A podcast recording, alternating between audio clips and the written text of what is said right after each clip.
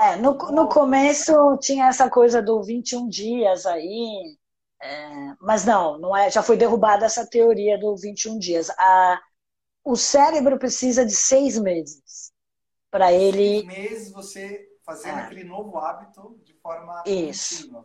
Contínua. Assim. E quando a gente fala contínuo, não é uma vez por mês.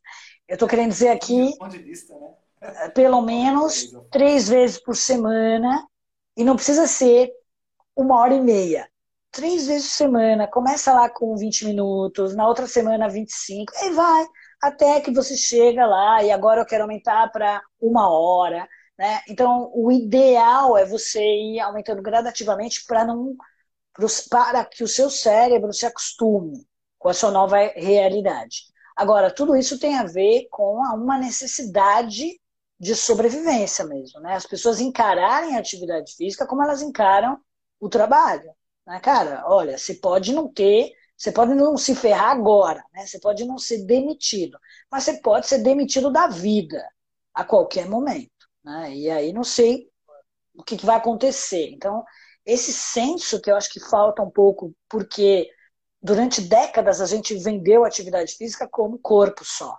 Né? Não é corpo, é mente. Né? Só para você ter uma ideia, isso são estudos também recentes, as pessoas que praticam atividade física. É claro que, entre outras coisas, né? entre ler, praticar artes, né? pintura e coisa e tal, tem menor chance de desenvolver qualquer demência, né? seja Alzheimer ou, ou qualquer problema mental, né? ou até Parkinson, né? que está relacionado com o, o, o, intestino. E o intestino, é, exatamente, a atividade. Tem pessoas que elas não têm o funcionamento do intestino porque elas são muito sedentárias. O intestino, ele precisa de contração muscular de abdômen, de caminhada, para ele funcionar. E se ele não funciona, ela tem menos serotonina e endorfina e dopamina, porque o, o intestino, ele fabrica, ele é o segundo cérebro, isso é científico.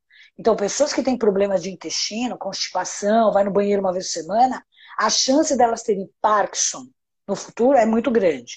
E a chance delas serem mal-humoradas, por isso que falo enfesado, né? Ah, cheio de fezes. Né? A pessoa, tanto que na, nos Estados Unidos tem, aí também eu não sei a validade disso, pessoas que se reúnem lá e uma vez faz limpeza intestinal. Sabe uma colonoscopia, mas sem ser colonoscopia, que vai lá e limpa o intestino? E ah, as pessoas dizem que saem super bem, mas tem uma linha que diz que isso daí não é bom, porque limpa, inclusive, toda a flora, né?